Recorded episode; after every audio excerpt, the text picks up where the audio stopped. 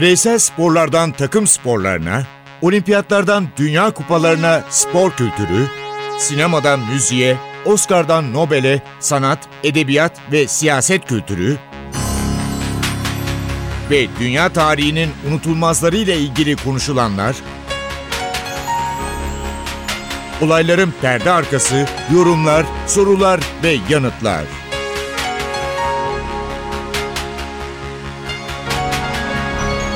Ercan Taner ve Mert Aydın'la Ateş Arabaları başlıyor.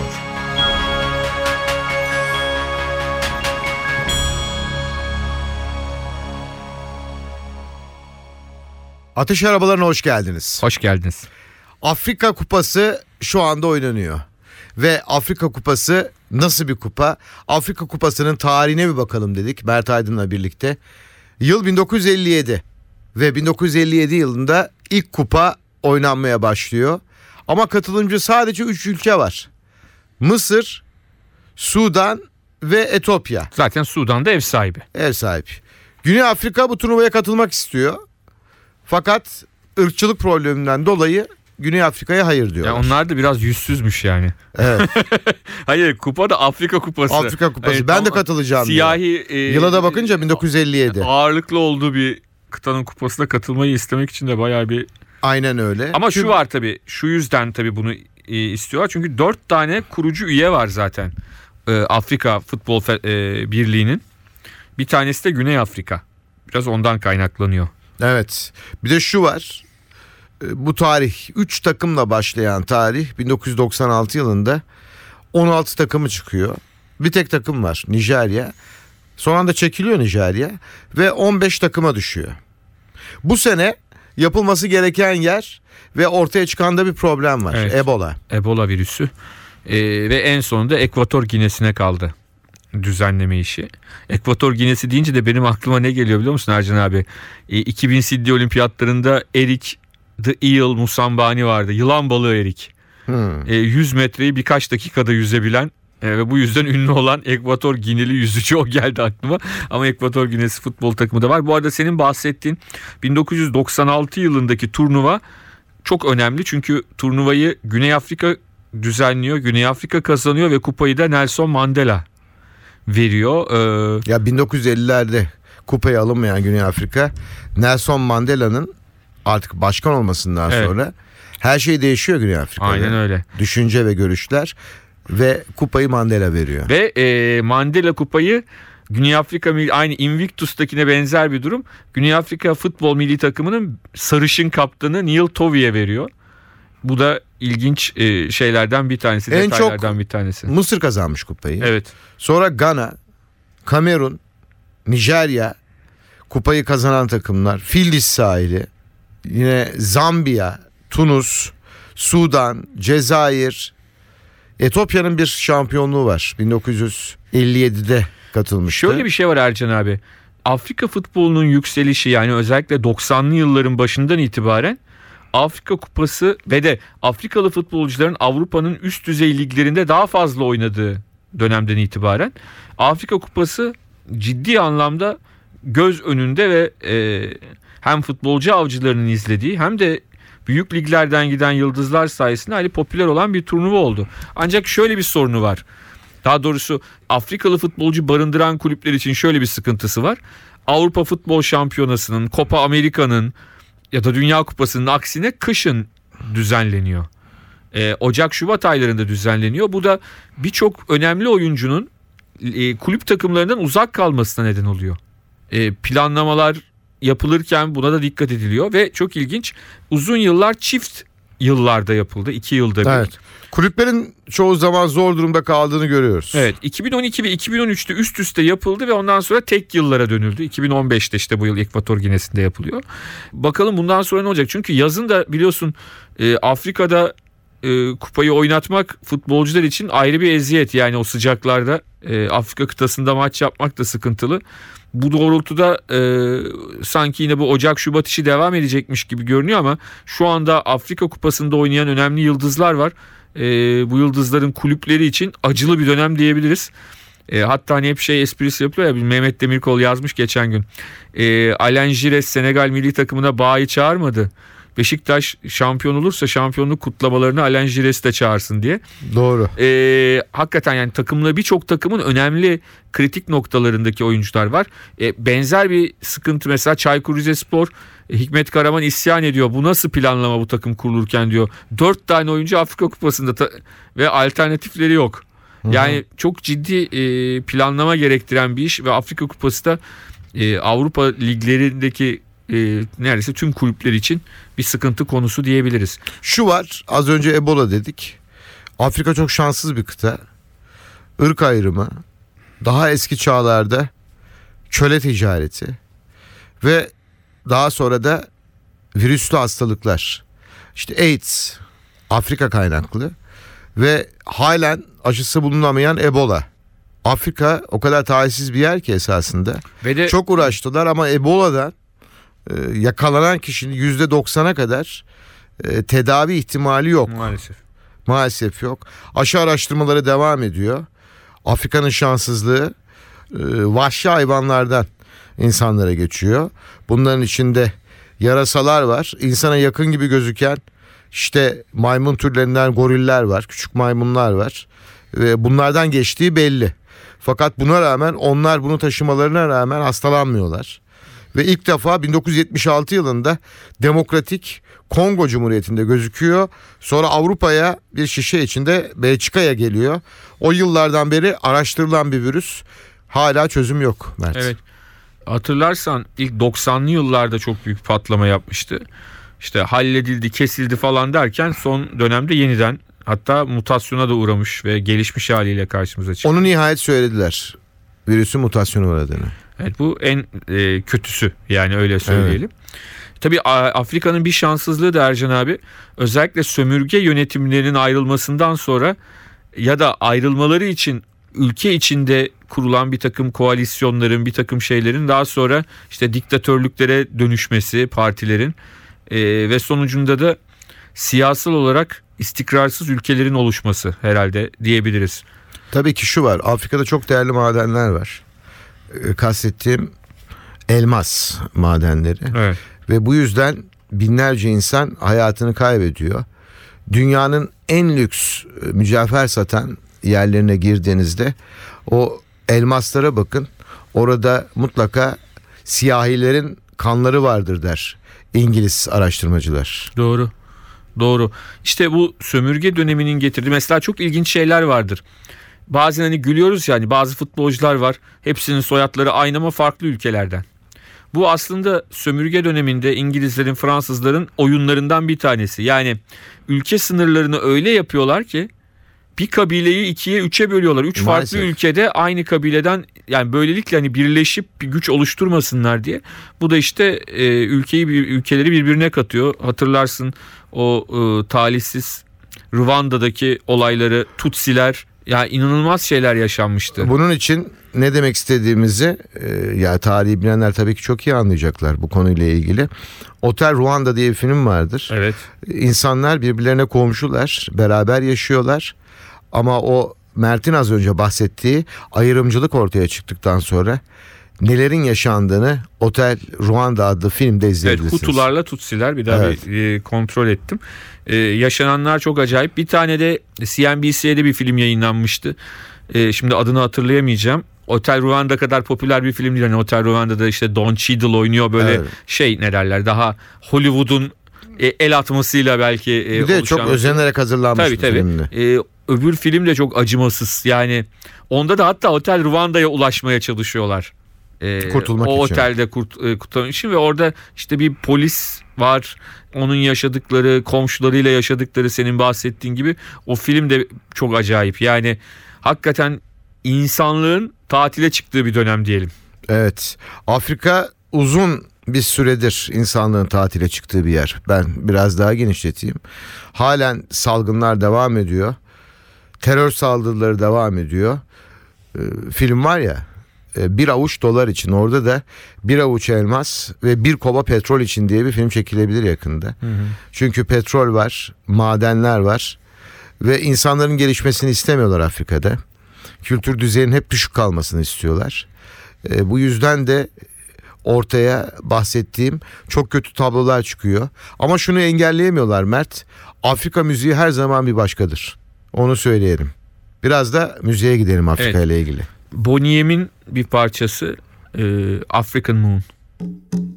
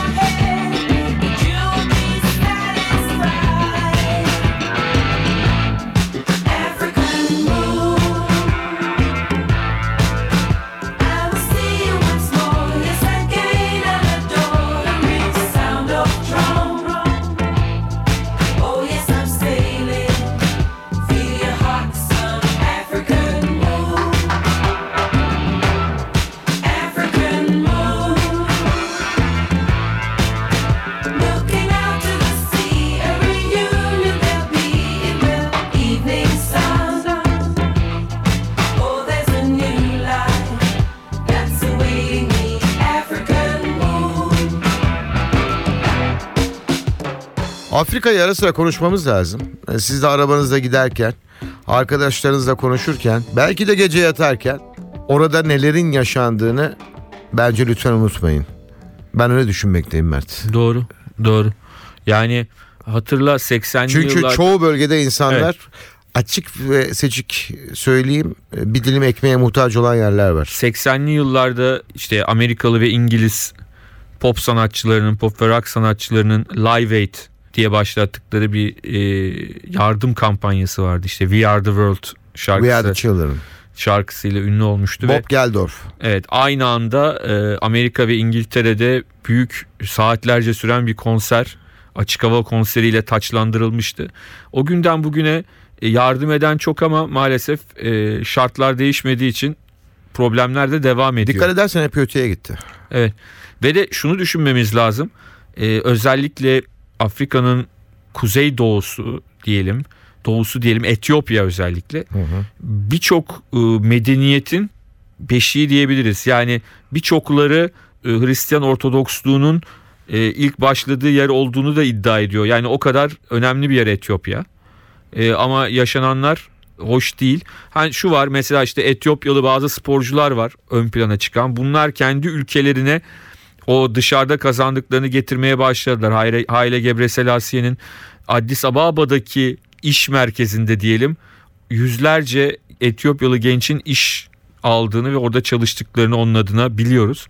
Ee, bunların belki dönüşleri ülkeleri kalkındıracak. Yani dışarıdan gelen yardım bir yerden sonra e, Ercan abi taşıma su oluyor. Etiyopya'yı kurtaran da Haile Selassiye'dir. ha o kral. Kral, e, Bokassa vardı yanılmıyorsam. o Orta Afrika Cumhuriyeti. Orta Afrika Cumhuriyeti'nde çok da şanssızlar bazı ülkeler o konulardaki liderleri konusunda. Çünkü Bokassa insanları canlı canlı aslanlara atan çağımızın en kanlı liderlerinden biri. Tabii bir de Idi Amin vardır. Uganda. Uganda tabii onu Idi Amin deyince de e, İskoçya'nın son kralı filmi. Forrest Whitaker'ın harikalar yarattığı Evet. Oscar aldığı film. Onu da izlemesini e, izlemeyenlerin tavsiye edelim. Evet o film e, seviyorlarsa Niye İskoçya e, yani o şeyde filmi izleyince İskoçya esprisini de anlayacaklar. Orada da tabii acayip şeyler yaşandı e, Uganda'da da Afrika'daki birçok ülkede olduğu gibi. garip olayların yaşandığı, hastalıkların tedavisinin olmadığı bir kıtadan şu anda bahsediyoruz. Bu şanssız kıtayı unutmayalım bence. Unutmayalım biraz daha batıya gidelim artık. Batıya gidelim. Şöyle yapalım batıya istersen. değil kuzeye. Evet. Kuzey'e biraz 1974'e gidelim. Evet. Bir maçın hikayesini dinleyicilerle paylaşalım. Hollanda Federal Almanya 1974. Hikayeye şöyle başlayayım ben. Hollanda'da kalede Jongbloed var. Evet Jan Youngblood. Jan Jongbloed forma numarası 8. İlk defa Dünya Kupası'nda uygulanmaya başlanan sistem. Peki kaleci kazanı anlatır mısın? Jongbloed'un. Evet değişik sarı Düz sarı, sarı. Evet. Dümdüz. forma gibi normal forma Normal gibi. forma Tabii ve şimdi 8 numara. Jan Youngblood enteres şöyle bir enteresanlığı var.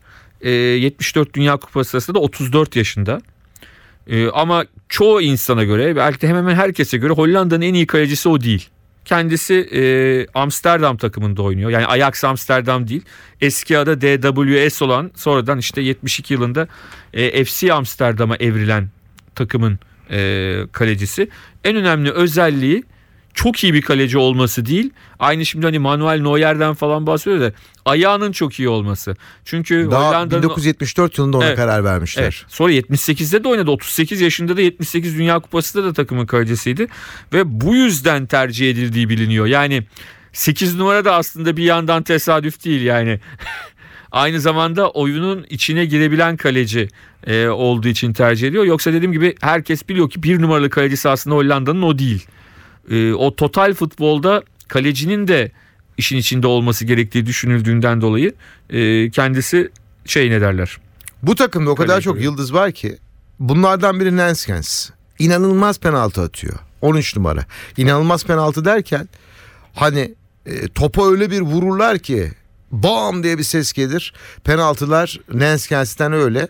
13 numaralı formayı giyiyor. Evet onu da aslında Türkiye'de gördük. Ee, Frank Rijkaard'ın yardımcısı Rijkaard'ın yanında gördük. gördük. O da e, Ajax, Barcelona, Kozmos gibi takımlarda e, forma giydi. Çok Ama bu e, takımın önemli 14 işler yaptı. numarası dünya futbolunda devrim yapmış bir oyuncu. Johan Cruyff. Evet. Yani şimdi Johan Cruyff'un hem futbolcu hem teknik direktör olarak başarılı olmak kolay değildir. Yani ikisinde de büyük yıldız olmak. Örnekleri var. Franz Beckenbauer da bunlardan bir tanesi. Ama Cruyff hem futbolcu hem teknik adam olarak devrimci e, yani sadece başarılı olmak değil işin felsefe kısmıyla da uğraşan bir kişi. O total futbolu hatta espri vardır. Michels mi e, Cruyff mu buldu diye. E, aslında yumurta mı tavuktan tavuk mu yumurtadan. yani Cruyff olmasa Michels bunu uygulatabilir miydi? E, bulsa bile. Tabii bu çok tartışılıyor ama Cruyff teknik adam olarak da Barcelona'nın şu andaki durumunun ya da şu andaki ekolünün bir anlamda temelini atan adam. Altyapıları değiştiren, altyapıdan e, şu andaki tarzda oyuncuların çıkmasını sağlayan adam. Bunu ifade etmek gerekiyor. Hatta geçenlerde e, yılın en iyi oyuncusu ilk üçe bile giremeyen e, Kroos'tur dedi.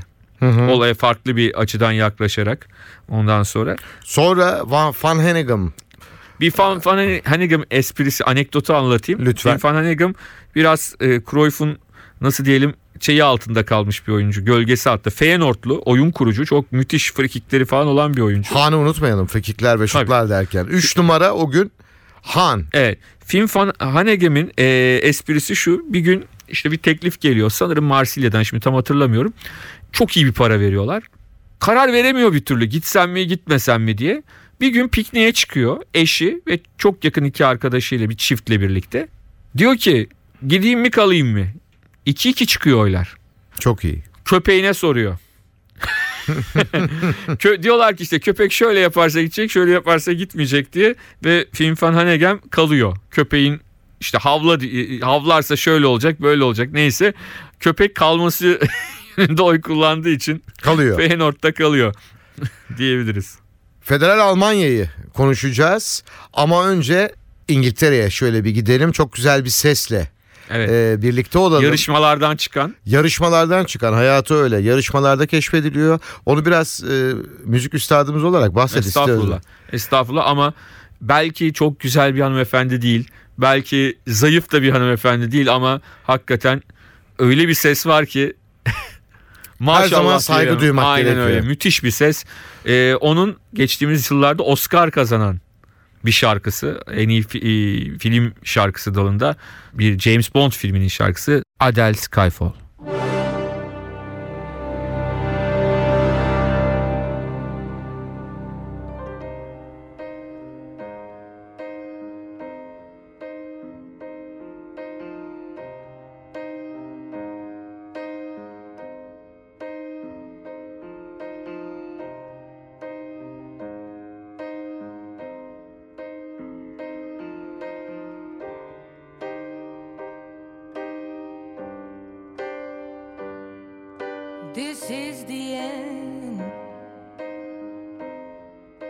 Hold your breath and count to ten.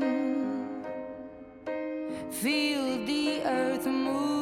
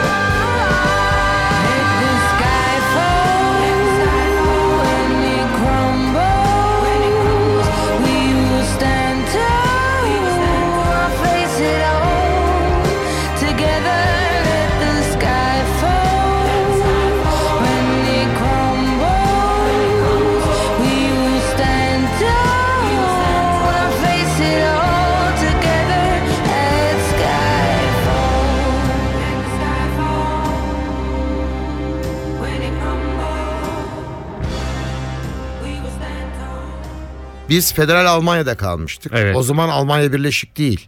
Demokratik Almanya'da Sovyetler Birliği var. Berlin'de bir duvar var. Federal Almanya'da insanlar o duvarın arkasında, Demokratik Almanya'da da Sovyet çizmeleri var. Ee, Böyle bir ortamın içinde Federal Almanya ve Batı Almanya'da birlikte karşı karşıya geliyorlar bu Dünya Kupası'nda. Şu Parvasser'in golüyle Demokratik Almanya Federal Almanya'yı yeniyor ama o maçın hikayesi şu. Demokratik Almanya Federal Almanya'yı yenince Brezilya ile eşleşiyor. Bir stratejik yenilgi bu. Ya öyle diyorlar doğru. Çünkü Almanlar hep öyle yapmıştır. Evet. Ama diğer taraftan da o dönemin Alman futbolcuları bunu reddediyorlar. Çünkü diyorlar Helmut Schön teknik direktörleri Dresdenli yani do eski Doğu Almanya'dan ve e, hüngür hüngür ağladı o maçı kaybedince. Yani biz hoca, e, bilerek yapsak o niye ağlasın? Niçin böyle bir şey yapalım? Biz o maçı kazanmak için çıktık ama e, aşırı stres bindirdiler bizim üzerimize. Yani Doğu Almanya, Batı Almanya maçı yüzünden. Ve o yüzden kaybettik diyorlar. Onların da yorumu bu ama senin de her zaman söylediğin gibi geç daha sonraki Dünya Kupalarında stratejik yenilgiler aldı ve o yüzden de bu maçta öyle bir e, etiketlendi. Formalar değişti ama Almanların ilk beşinde ya birden beşe kadar formalar değişmiyor. Numaraları değişmiyor. Kalede Mayer bir numara. 2 Berti Fox. 3 Breitner. 4 Schwarzenbeck. 5 Kaiser. Beckenbauer bir anda 12 numaraya geçiyorlar. Overat.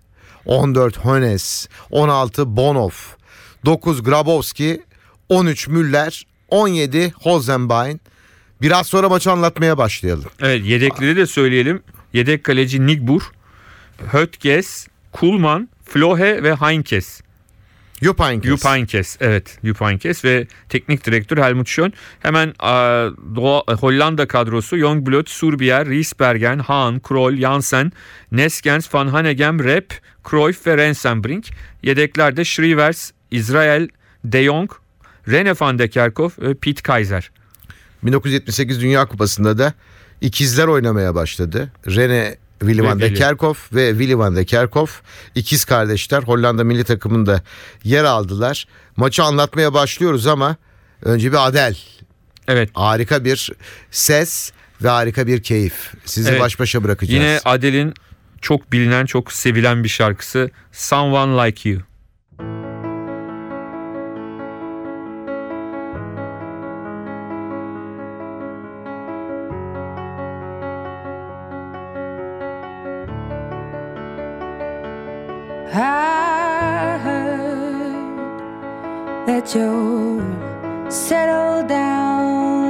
You found a girl and you're married now.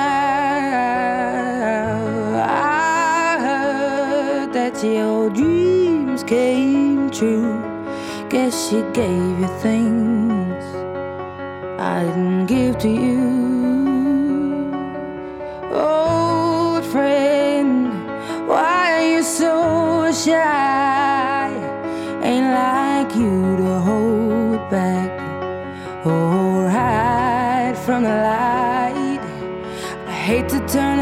Out of the blue uninvited, but I couldn't stay away. I couldn't fight it. I had hoped you'd see my face and that you'd be reminded that for me it isn't over. Never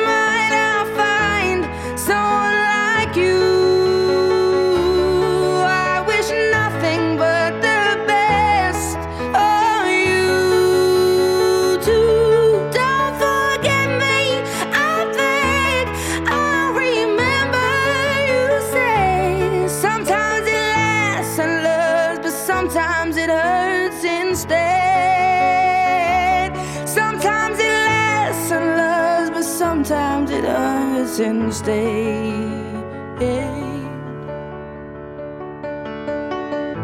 You know how the time flies only. Yesterday was the time of our lives. We were born and raised in a summer haze, bound by the surprise of our glory days. I hate to turn up out of the blue, uninvited, but I couldn't stay away. I couldn't fight it. I had hoped you'd see my face and that you'd be reminded that for me it isn't over. Never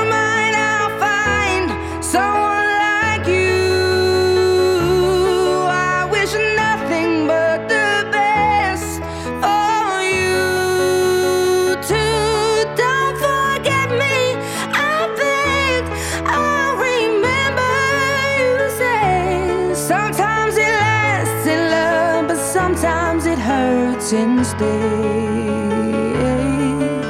Nothing compares, no worries or cares, regrets and mistakes, their memories made. Who would have known how bittersweet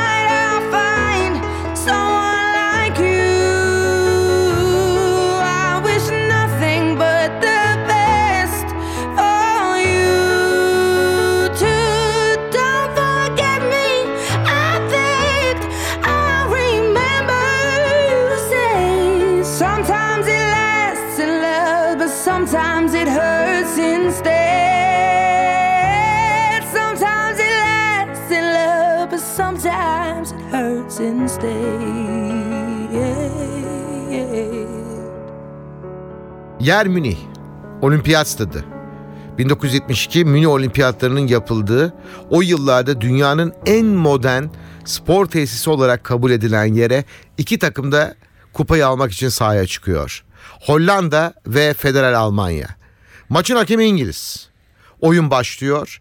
Daha hemen başı. Dakika 2 ceza sahası ve karar penaltı. Evet. Cruyff topla buluşuyor. Ceza sahası içine giriş karar penaltı. Ve daha top ayağına değmeden Almanların. Almanların top ayağına değmiyor bile dediğin çok doğru. Topun başına Nenskens geliyor. Mayer kalesinde Dünya Kupası finallerinde penaltıyı gole çevirmek özellikle bir final maçında çok zordur. Topun başına geliyor. Vuruşunu yapıyor Nenskens ve Almanlar susuyor Milli Olimpiyat Stadında. O- Hollanda 1-0 önde. O maçın görüntüleri var. Ee, Orada işte belgeselinde Dünya Kupası'nın şunu gösteriyor. Hollandalı futbolcu eşleri tribünde hepsi e, yüzlerini kapatıyorlar. Sırtlarını dönüyor bir kısmı heyecandan. Penaltı e, atarken Neskens ve sonra gol sesini duyunca onlar da sevinerek dönüyorlar. Finale mükemmel bir futbolla gelmiş Hollanda. 1-0'da öne geçince acaba diyorlar. 1974'te kupayı Almanlar değil Hollanda mı alacak? Ama oyunda yavaş yavaş üstünlüğü ele alan bir Almanya var ve beraberlik golü geliyor Mert. beraberlik golünü daha sonra Real Madrid'de forma giyen Brighton atıyor. Evet. Maçta durum 1-1 oluyor. 1-1 oluyor. O bir birden sonra Hollanda'nın o işleyen muhteşem çarkı bozulmaya başlıyor. Artık sahada bir Alman baskısı var. Ev sahibi baskısı var ve bunun sonrasında ceza sahası içinde çok karambol olmaya başlıyor. Ve bu karambollerin sonrasında büyük bir golcü var. Karambollerin Ortaya adamı. Karambollerin adamı Gerd Müller o sihirli dokunuşlarından birini daha yapıyor. Almanya 2-1 öne geçiyor. Sonra Hollanda baskı yapmaya başlıyor. Zaman geçiyor. Almanlar savunuyorlar ve Münih Olimpiyat Stadında 1974 yılında düdük çaldığında şampiyon ortaya çıkıyor. Evet. Federal Almanya. Birçoklarının da söylediği gibi e, maçın ikinci yarısı özellikle Sepp Mayer'in neden o dönemde dünyanın en iyi kalecisi seçildiğini gösteren bir ikinci yarı. O performansı e, Hollanda'nın hücum gücü yüksek Hollanda'nın baskısı karşısında ve Almanlar da önemli bir şampiyonluğa imza atıyorlar ki 2 yıl önce de 72'de de e, Avrupa şampiyonu olan Batı Almanya için üst üste iki büyük e, başarı diyebiliriz. Ancak tabii ki o maçtan sonraki gün yaşananlar şampiyonluk banketinde yaşananlar birazcık gölge düşürüyor buna. O konuyu biraz konuşmamız lazım. Yani önce olayın başlangıcı şu şekilde. Sepp Mayer törene geliyor, bankete geliyor. Bavyera baş Bavyera eyaleti başbakanını görüyor. Bavyera eyaleti başbakanı Münih, biliyorsun ve çok iyi arası, çok iyi dostu. Gidip ona bir şaka, espri yapıyor Sepp Mayer. Ancak bu espriden Bavyera başbakanı alınmıyor. Ancak e, oradaki bazı yetkililer Sepp Mayer'ı uyarıyorlar. Ardından birçok futbolcu eşleriyle geliyor. Ancak eşlerin alınmayacağı söyleniyor, söyleniyor. vurgulanıyor. ve Ya skandal oluyor esasında o Evet gün. ve böyle olunca başta Gert Müller olmak üzere birçok futbolcu milli takım kariyerlerini noktalıyor. Çok ilginç mesela Beckenbauer noktalamıyor ya da işte e, birçok oyuncu noktalamıyor. Ama onların mesela çok yakın dostu Gert Müller bir daha milli takım forması giymiyor.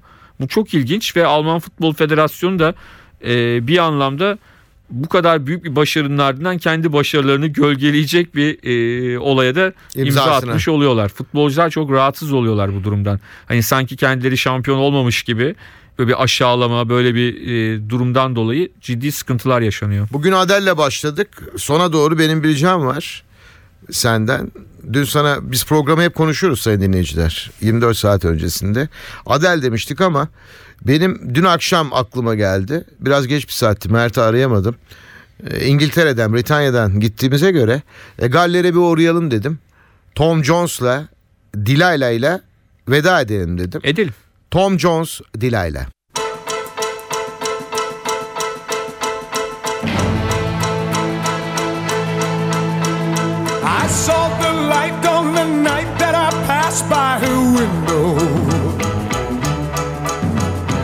I saw the flickering shadows of love on her blind.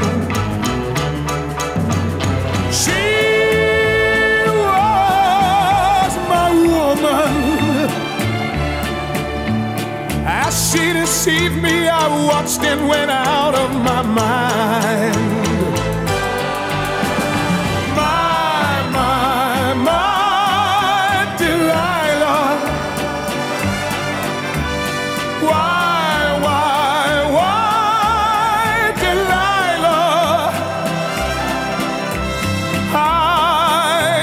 Could see that girl was no good for me.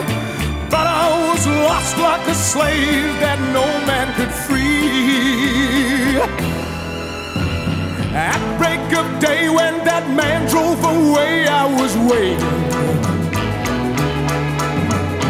I crossed the street to her house and she opened the door.